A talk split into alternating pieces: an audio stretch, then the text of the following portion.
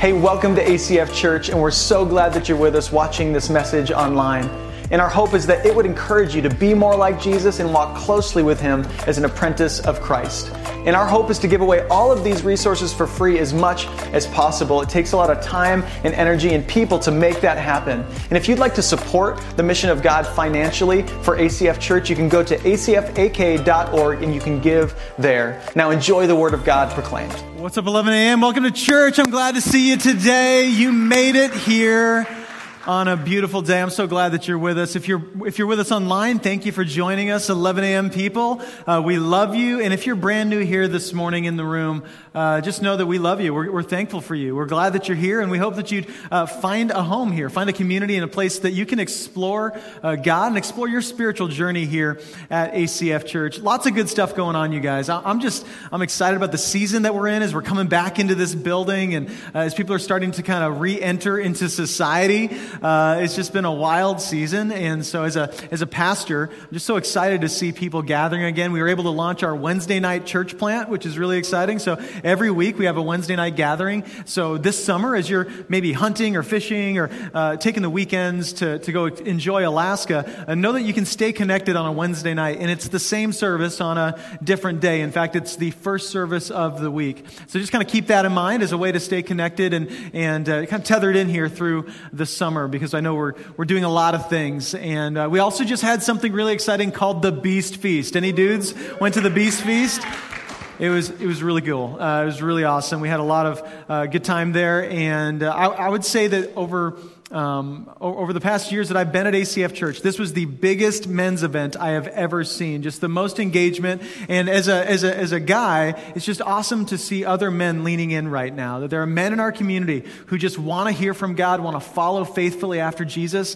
And, and so I'm just really excited uh, to see that. And so um, we are in a series called I'm with the Band. And each week we've just taken a song and uh, we're kind of unpacking those songs from a biblical perspective and just teasing out out the different concepts that are in them. And this morning, we're talking about the single life, the single life. So I'm sure there's some single people in the room. I'm not going to make you raise your hand, although maybe it'd help you out a little bit. I'm just going to connect you uh, here at church. Nothing wrong with that. If you're like, I'm coming to church to meet the ladies, that's okay. It's a great start. I hope you move on from that, but moving on, moving on from that. But um, so, uh, another thing, just before we get into the discussion here today, um, if you're a parent, you just need to know that when we talk in this room, we try to get as honest and raw and real as possible. And so, uh, today's maybe a PG or a PG 13 message as we talk about dating and sexuality and things like that a little bit. Um, but any message might be that way. So, just that's on you. Our ACF Kids ministry is amazing. Uh, just make sure you, you connect your kids in there as well. But um, that is your fair warning. So, rest is up to you. Uh, you can answer the questions at home. That's, that's up to you if you'd like to do that. Uh, a lot of also what we're going to talk about here this morning is coming from a book called Seven Myths About Singleness. Seven Myths about singleness. If you're a single person in the room trying to figure out what is a biblical perspective on singleness, what does God say about this season of my life, this is a really great resource. I want to encourage you uh, to do that. And so I want to do quick introductions. One of the values that I had with this morning was I didn't want to get up here as a married guy and just talk about singleness. I wanted to kind of have a conversation along with you. And it's been really great so far. This is the third time we've gotten to do this, and really excited to, to talk through this stuff. So, uh, give us a quick introduction, how long you've been part of ACF Church. Good morning. I'm Mia, and I've been with ACF. It'll be four years in September. All righty, righty. My name is Britt, and I'm the ACF Youth Culture Director, and I've been here since 2017. My name is Jamin, and I've also been here in four years in September. And I'm Brian, if we haven't met, and I've been here almost 12 years now. So, yeah, I'm an old timer at ACF Church at this point. Uh, but one of the things we want to do as we talk through this, I want to acknowledge too, if you're married in the room, do not check out, okay? This is a really important conversation as we talk about singleness because um, everybody's at a different spot, right? Everybody's at a different spot. Like some of you are single and wish you were married. Um, some of you are probably married and wish you were single. Don't raise your hand on that one in church today. Or you might just find yourself single after church. So we don't want to speed up the process. Uh, we have people who are di- divorced, you know, uh, people who have been widowed, people who um, ha- have, have lost loved ones. And there are all different stages of life when it comes to their relationships. But here's kind of the big question I want to tease out today is what does it look like to be single in a world that idolizes relationships? What does it look like? And, and, and how can we be an encouragement to each other? The recent statistic is this about 50% of the population is single. So, so half of the population has this part of their life that often isn't talked about anywhere, uh, isn't talked about in the church, and so we want to want to crack that open a little bit. Also, uh, right now, statistically, more people are staying single for longer. In fact, you're part of a generation that will stay single longer than any generation previous to you, and, and fewer people are getting married. In fact, uh, and that's why I said uh, relationships are the idol, not marriage. Years ago, it used to be like, hey, uh, you met somebody, they seemed like, uh, maybe they didn't check every box, but most of the boxes. And so it's like, you like me, I like you, let's get married. Now it's like, you know, let's move in together, let's just kind of test drive the car for a little while and see how it works. If we don't like this, we'll bail out and we'll go on to the next thing. So we have a different culture that's constantly changing, which brings up lots of questions about how to relate to each other in this time. And so uh, I want to I wanna start off with a passage. And if you want to open a Bible, you can open up to 1 Corinthians 7 and uh, verse 32 is where we're going to begin. And this is the classic singleness passage. And so, what I'm going to start doing uh, right now is I want to trigger the single people, and then we're going to kind of talk about it. Because you're probably going to read this and be like, I don't like this verse. Some of you are going to like it, but it depends on where you're at with your singleness. And so, uh, let's just start at verse 32. It says, I want you to be free from anxieties. Now, we could, we could just pause there for a minute because we could all use a little less anxiety, right? And so, what's going to follow here is something that he's trying to invest in you. He, he wants to give you something. He, he's, he's saying what he's going to say for your betterment. So, just know that's, that's coming. He says, The unmarried man is anxious about the things of the Lord, how to please the Lord. But the married man is anxious about worldly things, how to please his wife. Let the married men say, Amen, right? Okay. Don't say amen. amen, babe. My wife's on the slides. Here to please you, my dear. You can deal with that, I guess. Verse 34. And his interests are divided. And the unmarried or betrothed woman is anxious about the things of the Lord, how to be holy in body and spirit. But the married woman is anxious about worldly things, how to please her husband. Let the married women say amen. amen. Nice job, ladies. Guys, we got some work to do. Verse 35 I say this for your own benefit, not to lay any restraint upon you, but to promote good order and to secure your undivided devotion to the Lord. So, um, again, he's saying this not to make things difficult, not to take something from you that you might want, but just to show you that there's something going on here in your singleness. Now, what's interesting here as we listen to Paul, we might be a little judgmental and say, well, you know, who is he to speak about this, but uh, Paul is a guy that was actually probably previously married. Most scholars believe that he was married before uh, becoming a Christian. And we don't really know what happened to his previous wife, but as a member of the Sanhedrin, he probably had to be married. And uh, marriage is really something that was, that was idolized in Roman culture. And so um, he was probably married, and we don't know if she passed away for some reason. We don't know if maybe when he became a Christian, she left him. But in the end, we see Paul now in a season of his life where he is single. So Paul is speaking from both experiences, having been single, having been married. And what Paul seems to think is that singleness is a gift. That there's actually, now some of you are like, I didn't want this gift. I didn't ask for this gift. This is not a gift. And others of you are like, no, it's a great gift. I really enjoy this season of life that I'm in. But what we do know is that we've all dealt with disappointment in one way, area or another, and maybe you've dealt with disappointment when it comes to your relationship status. And what we know is that disappointment can turn a gift into grief. Whatever it is, God may be giving you a gift, but it may not be quite what you expected, quite what you wanted, and that gift can then become some sort of grief in your life. We struggle with this. Maybe you're struggling with your sing- singleness. Maybe you're thinking, if God could hear my prayers, why wouldn't he give me someone to be with for the rest of my life? We live in an Instagram world, right? Where you, maybe your pictures on Instagram are mostly you hiking, you at the coffee shop, right? You at work, and all your friends are starting to get married, and it's pictures of couples. And so you feel like, am I unwanted? What's the deal? Why aren't I moving on in this season uh, of life that I'm in? There is a struggle with that. But Paul seems to say this is a gift which means that God is saying there's a gift for you in your singleness. We believe marriage is a gift. We also believe singleness is a gift. Sam Allberry in his book says if we balk at the idea of singleness being a gift, it's not because God has not understood us, but because we have not understood him. There's something that we don't get about God if we don't see this as a gift. So I, I want real quick just to kind of start having a conversation with you guys. And um, just to intro this, I want you to give us your relationship status. Give us your story. Like, let's get real here in church. Who wants to start? Go for it, Jamin. I'll go.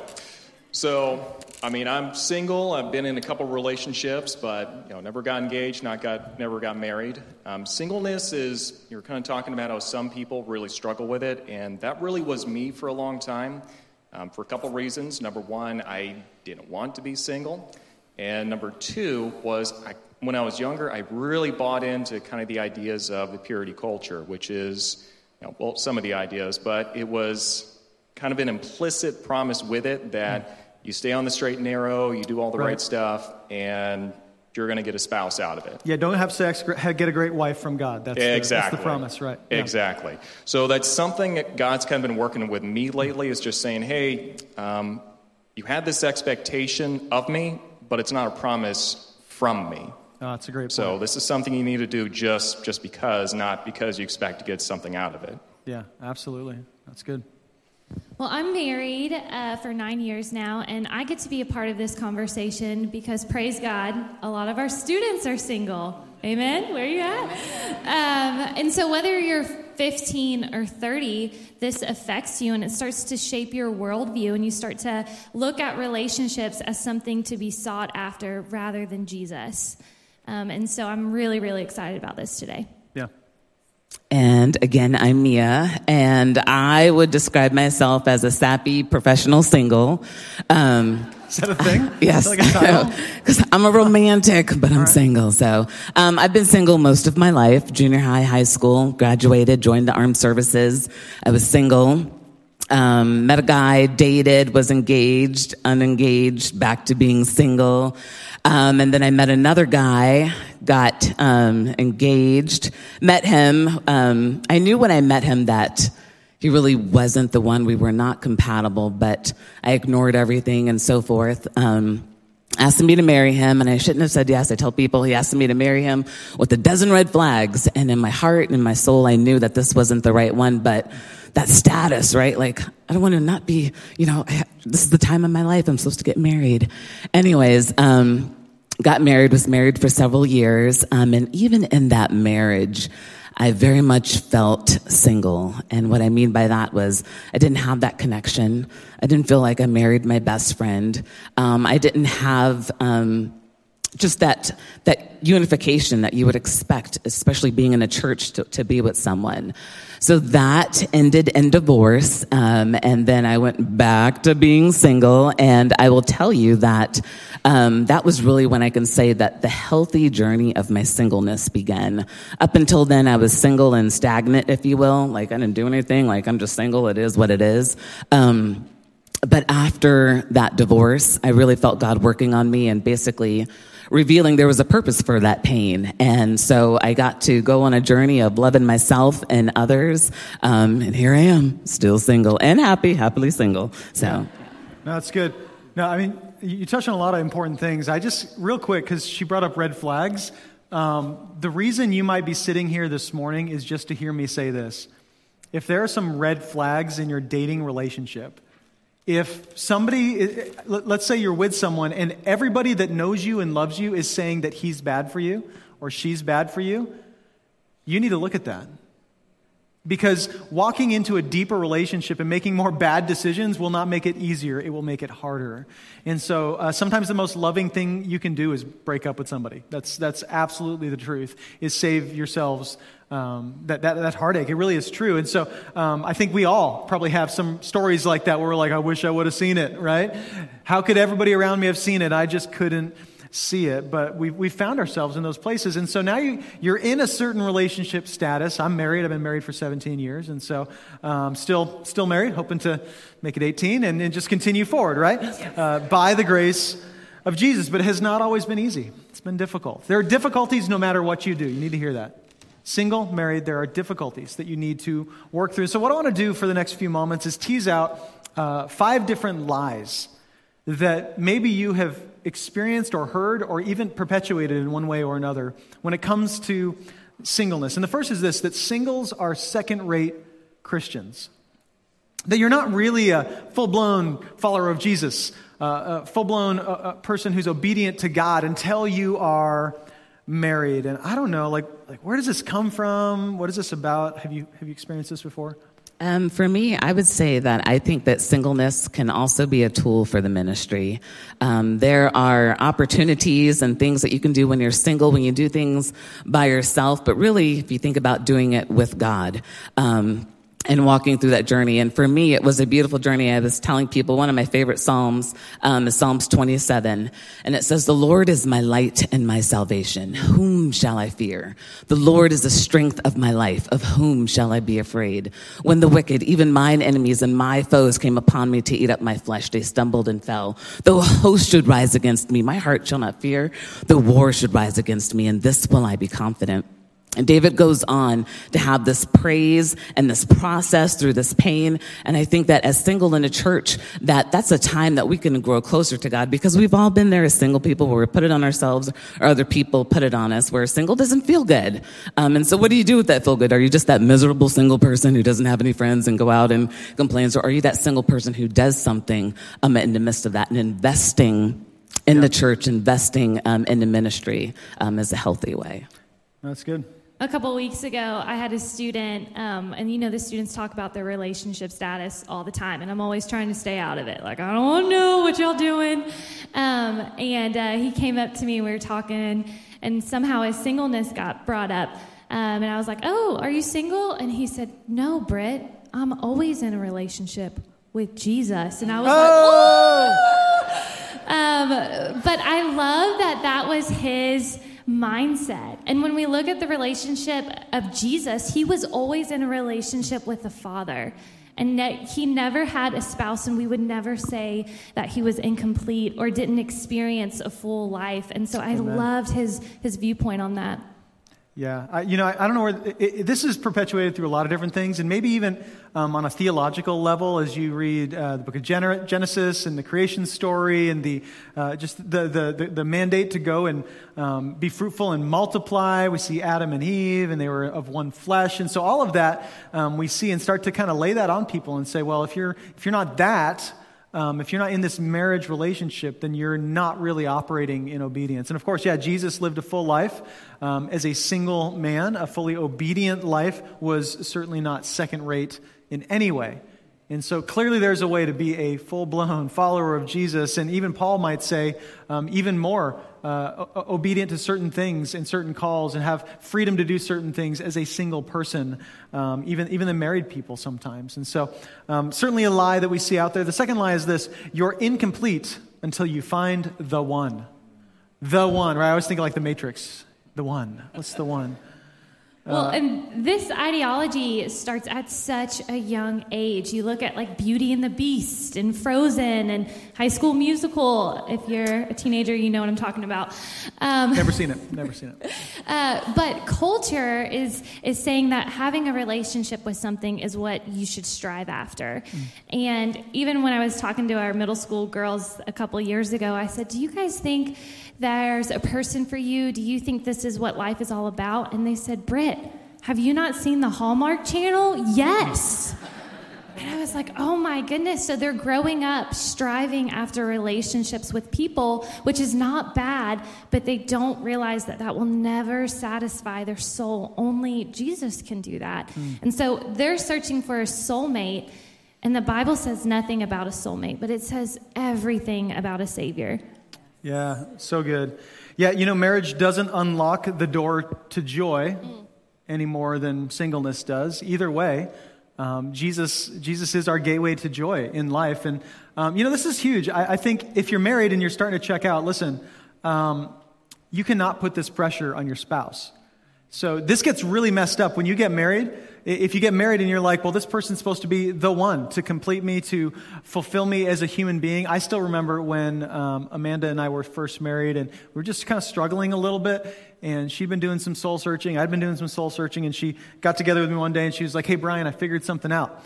And I was like, Sweet. Glad you figured something out because it's all on you, right? The problems are all yours. And she goes, uh, Yeah, I figured something out. You're not enough for me. And I was like, Where's the good part? Because that sounds terrible. And she, she was just like, No, no, this is, this is actually a really good thing. That I realized that I had placed a pressure on you that, that, that you could never bear, that no other human being is capable of completing you. No other human being is capable of fulfilling you. And, and maybe you're married right now and your marriage is falling apart because you, you are asking that person to be your God. I mean, because that which completes you and fulfills you is what you worship. So you're at, and I even see this like when I, I'll have the honor of performing uh, weddings occasionally, and sometimes uh, people will want to write their uh, their own custom vows. This is very very uh, common right now with young couples. Want to oh, I want to write write my vows to my, my my best friend, and so they write these vows out. And sometimes I get almost uncomfortable. It's like, baby, you're everything to me. I don't breathe without you. I just dream of you day and night. And I'm like, this is, this is too much. Like, you should be saying this to God and not this other human being. I mean, you can love them, certainly, and be passionate in your marriage, but um, you're, you're putting a pressure on them that they, they can't handle. They can't bear that load. And you will begin to hate and manipulate them to get them to be everything you want them to be. You literally can't love them well if you want them to be your God. So, this is a really, really big deal in a, in a common issue. And in fact, just one thing to know too in, the pressure to date, um, this is a modern idea. I don't know if you know, just look historically, do a little research, but this idea of courting and dating really didn't come around until the 19th and 20th century. Uh, before that, it was all pretty much arranged marriages which we could kind of figure that out today, right? All you single people getting this side of the room, we're going to hook you up, right? Get you together. We don't do the arranged marriage thing anymore, which I've always thought was kind of weird until I had daughters, and now I'm like, arranged marriages. I could, uh, I could go for that, right? I picked the boy, this is who you're with. So, Jesus is being asked at one point about this idea of marriage, and people are trying to figure out, like, you know, what does marriage look like in, in eternity? And here's what he says He says, for in the resurrection, they neither marry nor are given in marriage, but are like angels in heaven. And so what we know is that Jesus calls himself the bridegroom, and the church is called the, the bride, right? And so a lot of people have said there's, there's no marriage in heaven. And what Jesus is saying, it's not that there's no marriage, it's that there's one marriage between Christ and the church. And so there will be only one marriage in heaven. So the way we, we, we just kind of put this idea of being married, married on a pedestal and we worship this idea, but this is not an eternal thing. This, this covenant that we have with God, that is what's eternal. And, and I don't know exactly what it's going to look like in eternity, but um, it, it, may not be as big of a thing as we've made it into, um, certainly. Any other thoughts on that? Just that idea? Yeah. I mean, I would say I've kind of been on both ends of that of that lie, like kind of expecting somebody else to kind of be that thing that's going to fulfill me, but also on the other side, like having somebody with that expectation of me. And I mean, it's, I mean, I see it now. Definitely. Right. It's crushing. Like, it's kind of like, it's crushing. It's a kind of frantic, insane kind of energy right. coming at you. Right. when you start kind of digging deep, a little deeper, yeah, some of you have been, oh, this, this, person expects me to be. You've so been on a date like that. I can be, yeah. yeah, some of you felt that where you're, you're like, you sit down with that girl or that guy and you're like, oh no, oh no, this ain't gonna work out. Like you're you're hitting the eject button before you even get you know the meal ordered. So well, yeah. and even when a relationship is really good, spoiler alert, you are talking to a human, which is a sinner, which is a broken person who at some point is gonna let you down. They're gonna disappoint you, and so walking into these relationships with the grace and forgiveness of Jesus, but recognizing this is a this is another human, another messed up person like me. Yeah. So you're saying we need a God that won't let us down? We need a God that what? That won't let us down. Amen. Amen. And that's who we have. Yeah. Yeah. That's a big deal. Lie number three. Let's talk about the next one. Uh, singleness means something is wrong. Something is wrong. Sam Allberry also says this in his book. He says, again, many of our default settings see singleness in terms of deficiency. It is the absence of a good thing, being marriage. In the romantic and sexual fulfillment marriage seems to represent. Single people are unmarried while we would never think of married people as unsingle. I thought was really interesting. I'm never like, hey, these are all my unsingle friends over here. Uh, but we tend to think of marriage in positive terms, in singleness in negative terms. And so we might not even realize it, but once again, we are kind of perpetuating this belief or this lie that singleness means that there is something wrong. Have you guys ever felt like that as a single person, like there's something wrong with you?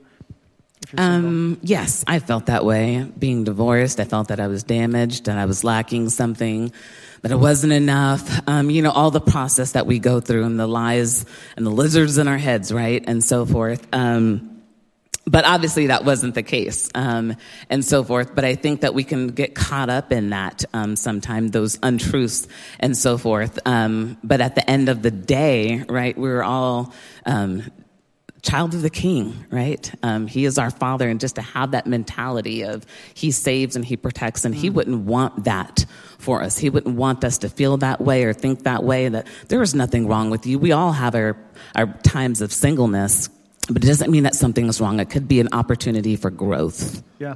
Well, I think maybe even we have communicated that as married people in certain ways through the things that we say. I mean, any, what are, I want to just take a second. What are dumb things married people say?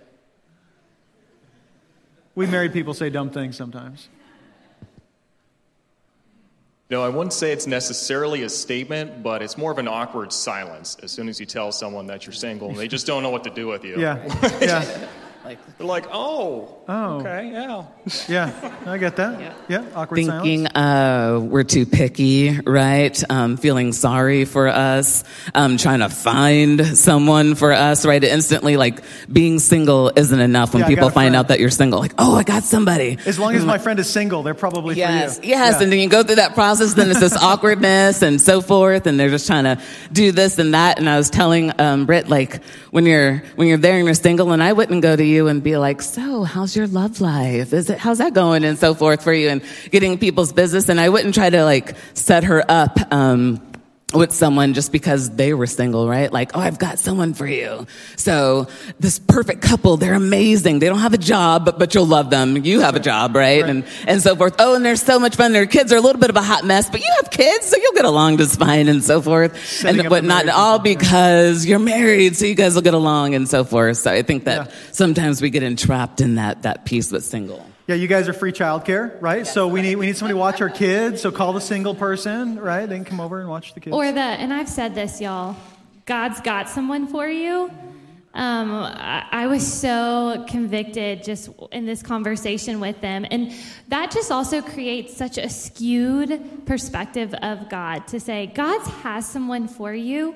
Um, and the world will say, like, the soulmate term, the one. And for God to create the one mm. and not tell you who it is, give you no indication of who this person may be, and you have to figure it out on your own. And if you get it wrong, that's on you. Like, that's terrible. What right. kind of God would do that? Um, but so many times I'm married and I'll perpetuate this lie and be like, God's got this, or God's got someone for you. And that may not be the case. So just recognizing that and being mindful of our words. Well, that, that idea of the one, we didn't even talk about that, but it's just like, it, it doesn't make sense, right? Because if you marry the wrong one, then like the whole universe is out of whack, right? Because then the next person where it marries the wrong one, and then you married their one, and so then they got to marry the wrong one, and so pretty much it just messes everything up. It can't it can't work out that, that everybody has to marry that one person. It's funny. It's like the only way, the only place all Christians turn into Calvinists is when it comes to finding that one person. And you need to know this that like if you're married, she's the one. Hey, right? If you're married, he's the one. Like you don't get to you're married for 10 years and I'm like, ah, I married the wrong one. Nope, you're married.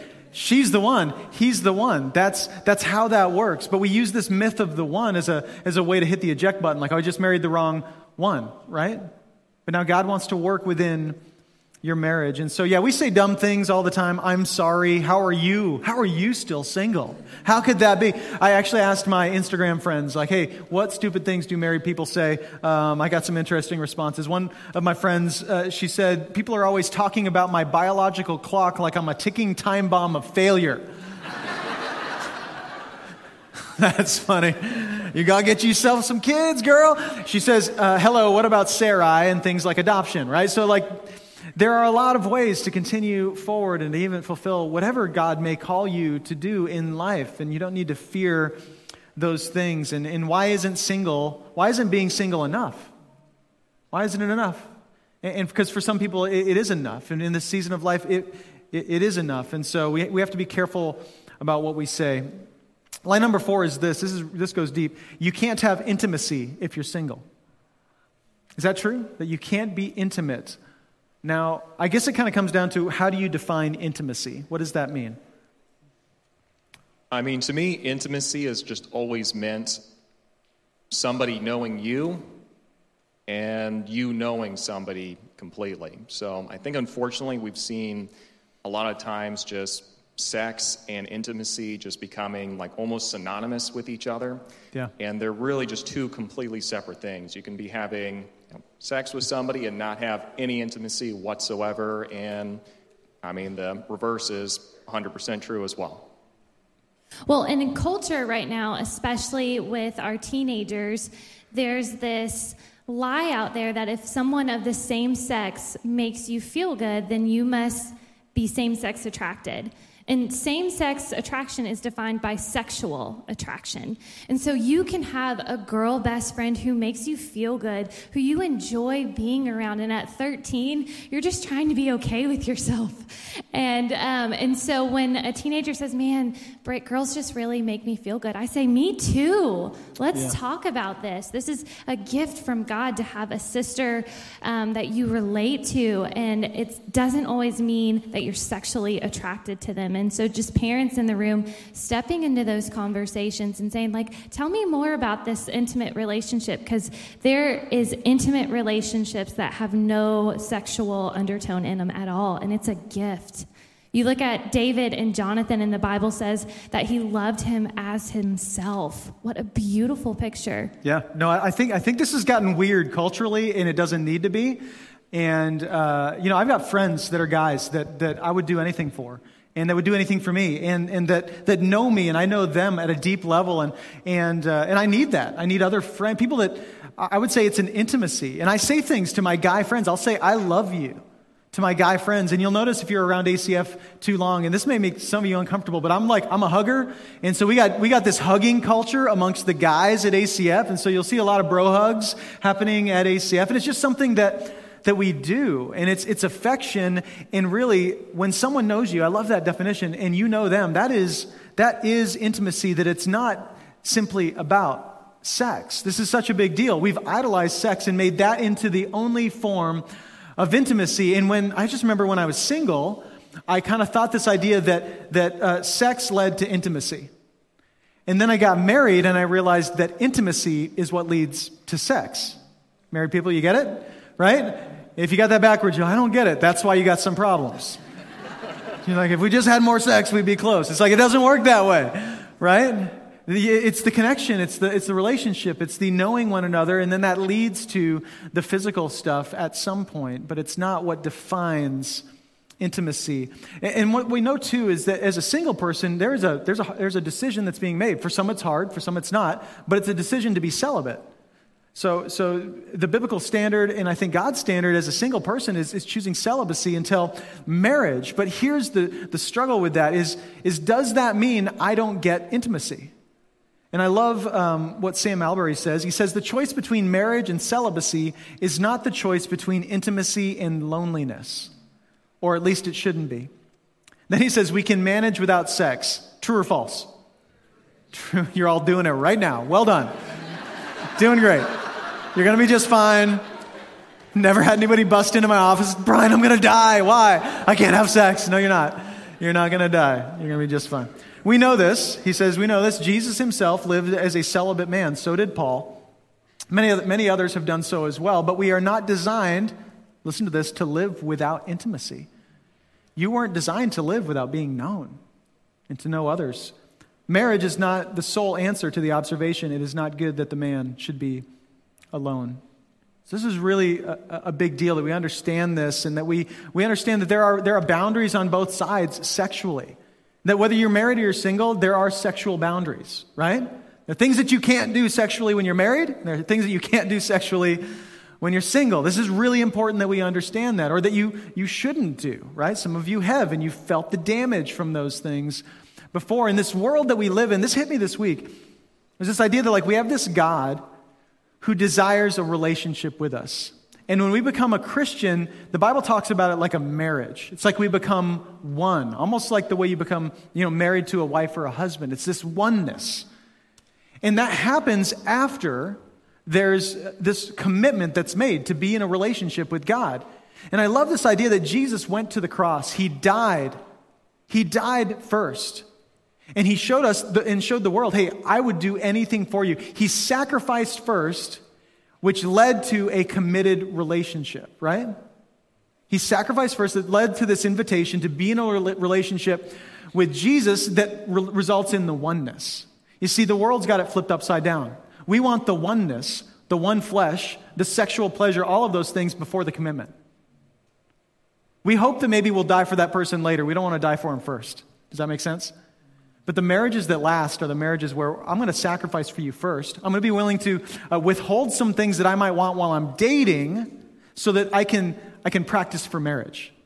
Because, uh, I mean, uh, people think this, that like, and I know I'm a killjoy to all the single people when I talk about this stuff, but that, that when, you're, when you're having sex, when you're dating, you're practicing for marriage. But I actually believe that you're practicing for divorce.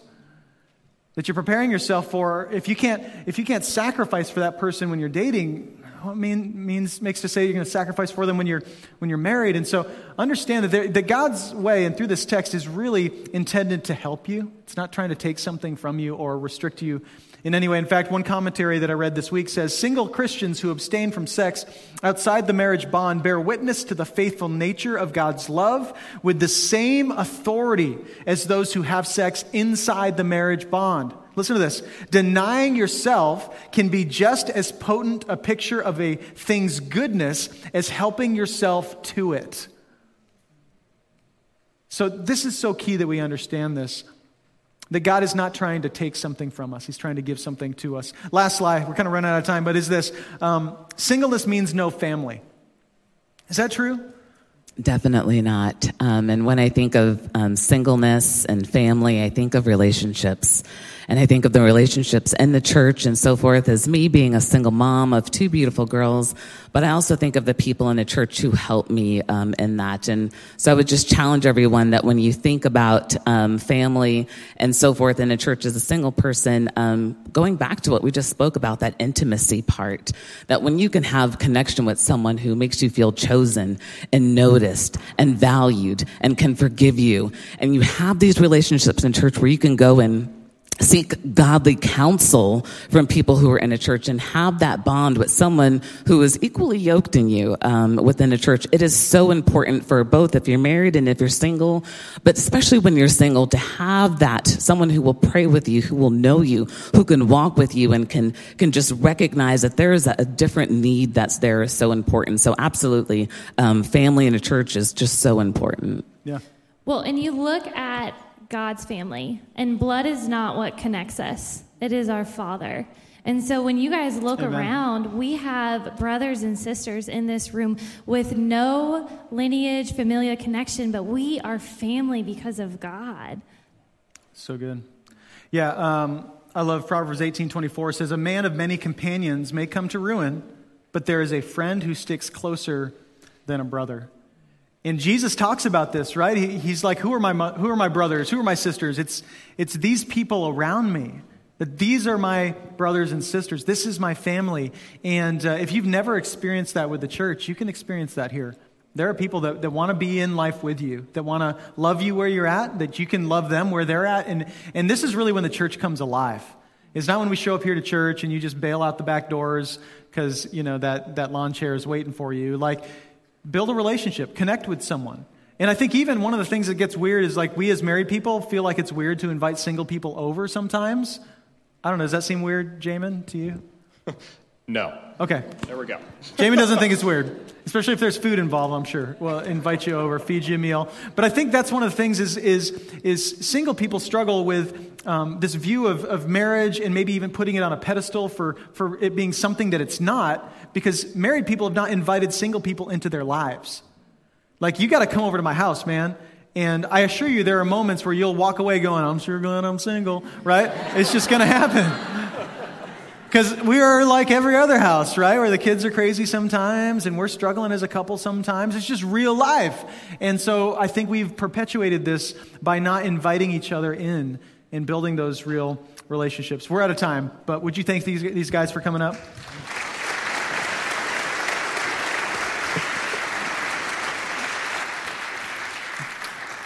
One of the things I do know is that a lot of, a lot of emotions are tied up with this. Um, with this feeling that we're praying for things and asking God for things, and, and maybe God's not answering. And there can be this feeling that, like, does God care? Does He see me? Does my situation matter? Am I wanted?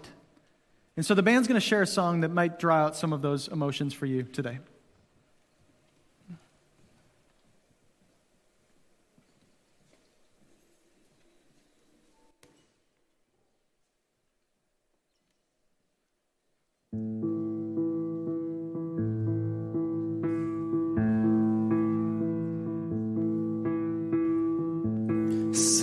Somebody said you got a new friend.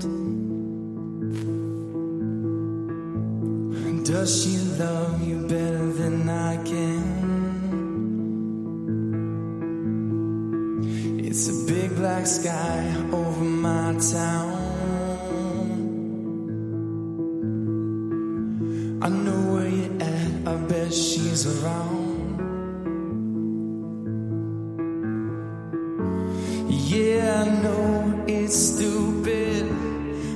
Gotta see it for myself.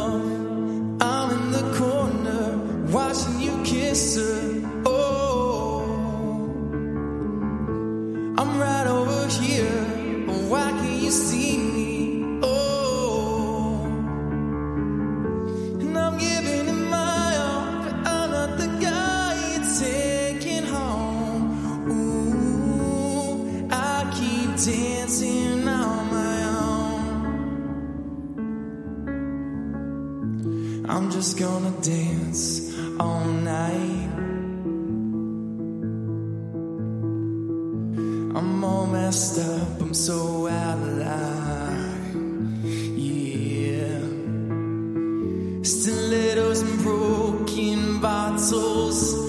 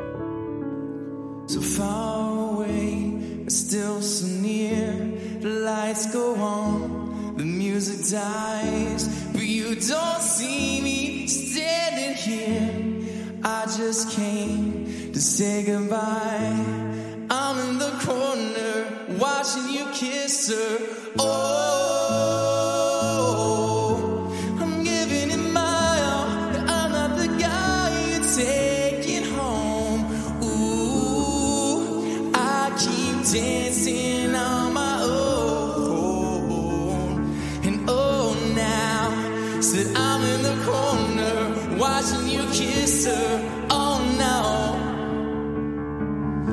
I'm right over here.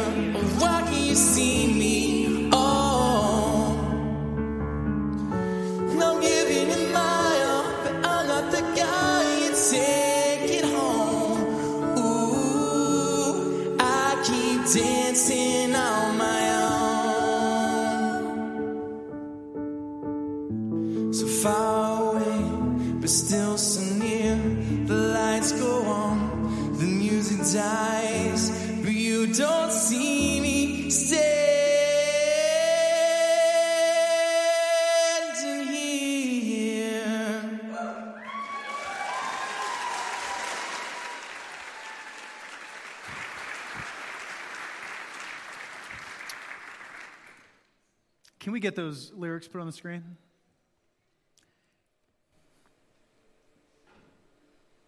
Have you ever felt like this? Not just relationally, but with God Himself. So I don't know where you've been at with this whole relationship status thing, but what I do know is that everyone in the room at some point has looked at God and said, Why can't you see me? Why don't you care what I want? Or can you just not hear my prayers? We have all felt that at some point or another. We have this God that wants a relationship with us. And I love what Britt said, and, said, and I, I know it sounds trite to some of you who are just really longing for that, that someone in your life. This idea that Jesus really is enough. And whether you're married or single, you have to believe that. You have to believe that for it to work. And see, we've got this God that He would do anything to be with us. I mean, He is the perfect one, the perfect I mean, the Bible talks about this like, like, like, like a lover, this type of relationship, this intimacy that we have with God. He came to this earth and he died on a cross, knowing everything that you have done and everything you will do. And he did it because he wants a relationship with you. You guys, see, the cross is God's way of saying, I see you. I know your prayers. I know your needs. I see you for everything that you are, and I still love you. Isn't that the kind of relationship you want? And that's the relationship that we can have with God. And so I don't know what disappointment you walked in here with. We said earlier that disappointment can turn your gift into a grief. But the gospel, the good news, can turn your grief into a gift. God's given you some gifts right now. I don't know what it is. It might be your singleness, it might be your marriage. It might even be something that is very, very difficult right now. But God wants to give you a gift. He wants to do something powerful in your life through the thing that you're right in the middle of. He wants to change you for the better if you're willing to let Him. So maybe for you today, the first step is just to enter into a relationship with Jesus. It's just to say, God, here I am. I believe you see me, and I believe you still love me. Would you stand up? I'd love to pray for us as we close out today. God, thank you so much for our church and for the season that we find ourselves in. God, we thank you, God, that you uh, that you love us so much. And God, while we don't always feel that, pray today we could declare that to be true. God, could we leave these doors today living like those who are fully known? and fully loved by the God of the universe. We pray it all in Jesus' name. Amen. Amen. Love you guys. Thanks for watching this message from ACF Church. Uh, we hope it's encouraged you and challenged you to be more like Jesus and to walk with Him in a closer and more profound way. If you'd like to give to the mission of ACF Church, you can do so at the link on the screen or at acfak.org. We love you and we'll see you next week.